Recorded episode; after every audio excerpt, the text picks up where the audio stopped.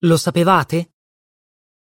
I romani permettevano che persone messe a morte su un palo, come Gesù, ricevessero una normale sepoltura? Molti conoscono il racconto della morte di Gesù e sanno che Gesù fu appeso a un palo in mezzo a due criminali. La Bibbia dice che poi il suo corpo venne preparato per la sepoltura e deposto in una tomba. Ma alcune persone hanno messo in dubbio l'attendibilità di questa parte della storia.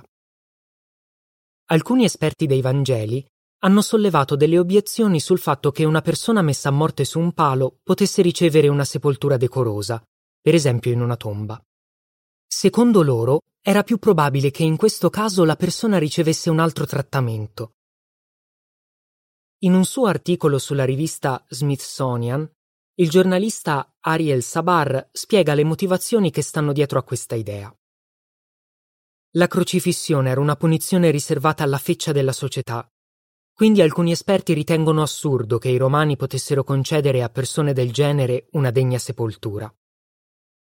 I romani volevano che i criminali subissero le peggiori umiliazioni possibili quindi spesso i corpi venivano lasciati appesi al palo perché fossero mangiati dagli animali. E quello che rimaneva poteva essere gettato in una fossa comune. L'archeologia però ha dimostrato che a volte succedeva qualcosa di diverso, stando ai resti di alcuni ebrei che erano stati messi a morte.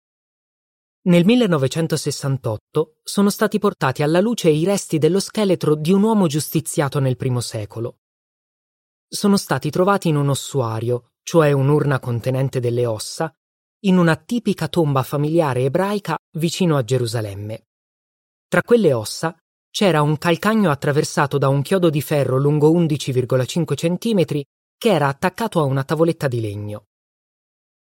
Sabar spiega: Questo calcagno apparteneva a un uomo di nome Yehohanan e ha aiutato a spegnere il dibattito, aperto da tempo, sull'attendibilità dei racconti dei Vangeli sulla sepoltura di Gesù.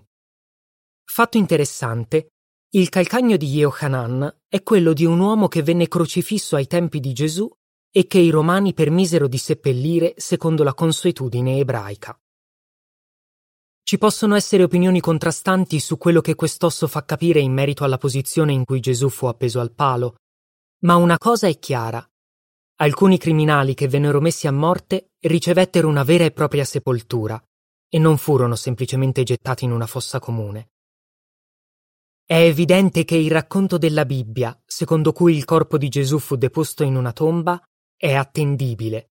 Le prove sostengono quello che dice la Bibbia.